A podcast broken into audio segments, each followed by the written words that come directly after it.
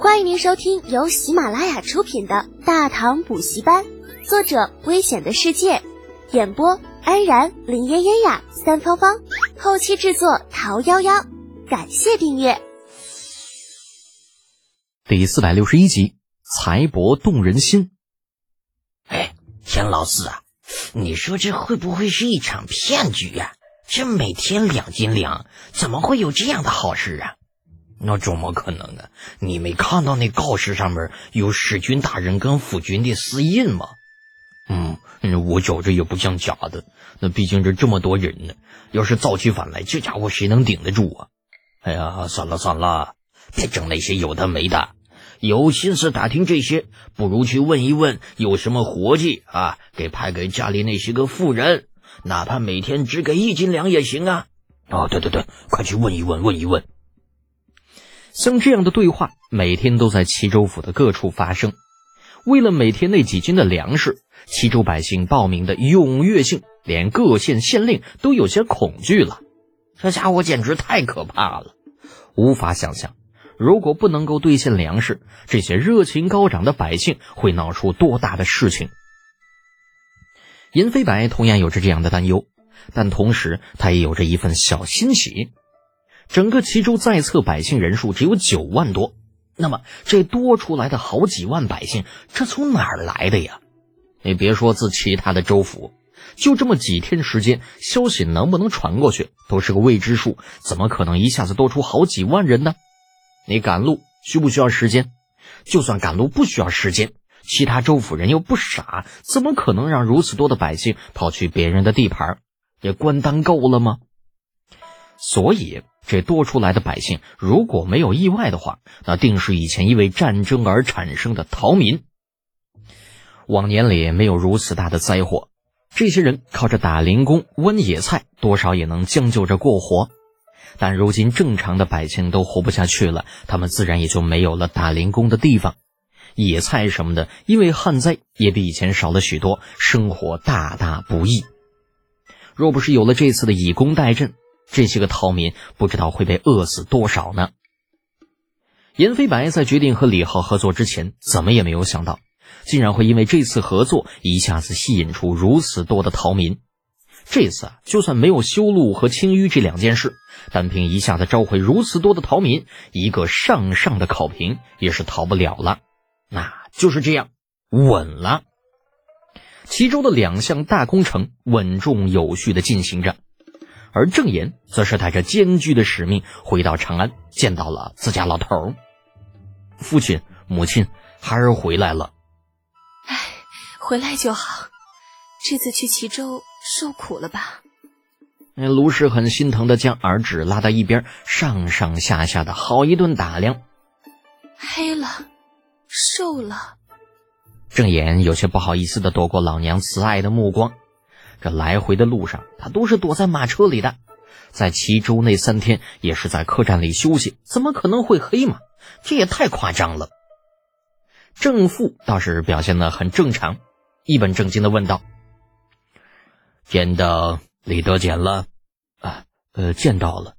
郑言张了张嘴，目光忽然扫过房中几个侍女，话锋一转：这里不用你们伺候了，先下去。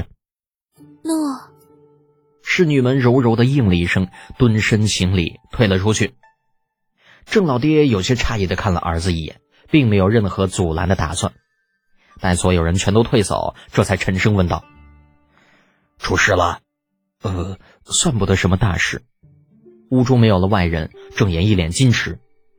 嗯，呃，孩儿就是有些拿不准，所以想请父亲和母亲帮忙参详一下。知子莫若父。看着郑言那一脸你快问我你快问我的表情，老郑心里边就不得劲了，拿起桌上那茶盏抿了一口，全当没有听到儿子在说什么。哎，这家伙还吊老子胃口，老子偏不如你的意，你爱说不说。倒是一边的卢氏关心则乱，毕竟如果没有大事，儿子是不可能把侍女都赶出去的。当下推了郑家老爹一把：哎呀，老爷，你怎么一点都不着急呀？言儿，到底在齐州出什么事了？是不是李德简欺负你了？你急什么呀？他爱说不说。郑父没有想到这夫人如此沉不住气，瞥了卢氏一眼，继续激溜着茶水。郑言见母亲急了，但也不敢再卖关子，咳了一声，很是严肃道：“父亲，呃，母亲，孩儿跟李德俭谈了一笔生意，以二十万贯的投资换他在齐州生意的两成股份。”郑父一口茶水直接喷了出去。你说多少钱？二十万贯。你个逆子，老夫老夫非非非打死你不可！哐当一下，郑父将茶盏狠狠地往桌上一放，起身举起巴掌就往郑言头上招呼：“你这个小孽畜，二十万贯还他们两成股份，那其中那地方有什么呀？你是不是傻啊？你爷爷是让你去交好李德俭，不是让你他妈去败家的！”老爷，老爷你干什么呀？言儿才刚刚回来，你莫把他给打坏了。卢氏从二十万贯这个数字中回过神来的时候，那郑言已经被打得抱头鼠窜了，惊得这位慈祥的母亲连忙上去拉住自家老头，免得他一怒之下再把儿子给打残喽。郑言乐极生悲之下被打了好几下，委屈的不行不行的。这家伙要是放在平时，他早就一气之下跑出去花天酒地潇洒去了，但是这一回他没有离开，只是委屈巴巴地站在门口，时不时偷眼打量一下怒气冲冲的老头子。哎呀，这这为什么总是觉得老头子是在挟私报复呢？好奇怪呀！难道我爹是在嫉妒我的才华？